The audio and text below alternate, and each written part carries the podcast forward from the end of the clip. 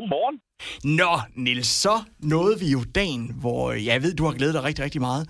Øhm, fordi det var på dagen i dag i øh, 1741, at et af dine allerstørste idoler, den danske opdagelsesrejsende Vitus Bering, han så Alaska som den første europæer nogensinde. Men nu kan man sige, Vitus, som du ved, var heller ikke bange for at kaste sig ud i noget nyt. Men hvis man nu er det, Nils, hvad er det så, man gør? ja, gode gamle Vitus. Gode gamle Vitus. Fra Horsens. Fra Horsens, ja, lige præcis. Jamen, det der med at kaste ud noget nyt, det, det, det, det tror jeg, at de fleste af os godt kan genkende. Den der følelse af, kan jeg nu det, og er det farligt og sådan noget. Og, og det er faktisk helt naturligt.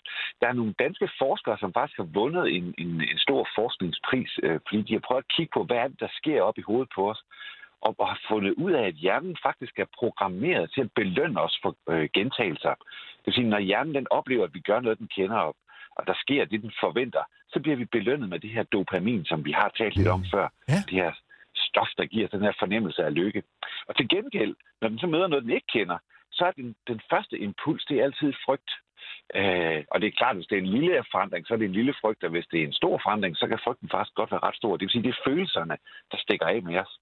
Og det er jo faktisk godt at vide, at, øh, at sådan har vi det alle sammen, og det er slet ikke farligt. Det er faktisk helt naturligt. Øh, for så kan man slappe af og sætte tænderne i det. Og der har jeg et lille tip, hvis I vil have det. Mm. Vi vil vildt gerne have et lille tip. Først så handler det om, lige når man kan mærke, at nu bliver jeg ramt af den der frygt, og lige prøve at mærke efter, øh, at det er sådan, det er, øh, og så slappe af i det, minde sig selv om, at det er naturligt. Så skal man ikke bruge mere energi på det, så kan man ligesom lægge det til side og sige, nå ja, det er sådan, det skal være. Så kan man begynde at øve sig i at være rationel. Man kan, man kan tage et stykke papir. Hvis man nu siger, at jeg vil gerne kaste mig ud i noget helt nyt øh, jobmæssigt, så kan man øh, skrive på den ene side det, man er bange for, altså det, man frygter, der kan gå galt, eller det, man, man er usikker på. Og på den anden side kan man så skrive alt det, man vil kunne vinde ved det. Og på den måde, så får man ligesom øh, fortalt sig selv og hjernen, at der er to sider af den her sag. Øh, og jeg tror ofte, man vil opdage, at, at det, man kan vinde, det er faktisk meget mere interessant, end det, man kan tabe. Altså, oddsen er faktisk temmelig gode i 9 ud af 10 tilfælde. Jamen, jeg tænker bare på, det er så vildt, fordi det lyder lidt som det, jeg selv udfylder hver morgen klokken 4 uge, når du skal over til dig selv til at tage på arbejde med mig.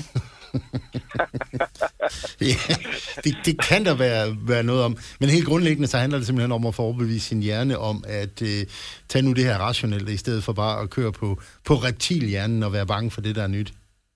Ja, lige præcis. Altså, at, at det ikke er... Man skal selvfølgelig bruge følelserne, når man skal bruge dem. Men i sådan en, en situation som den her, der er det en god idé at prøve at se, om man kan slukke for dem og lægge dem til side. Og så prøve at kigge helt rationelt på det. Fordi når man taler med folk, der har levet livet, så det, de fortryder, det er jo ikke de chancer, de tog. Det var de chancer, de ikke tog.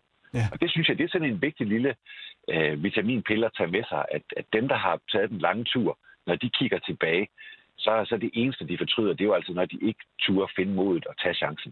Nils, vil du være vores fredagsvitaminpille igen om en uge? Det vil jeg rigtig gerne. Vi glæder os allerede. Tak i lige måde.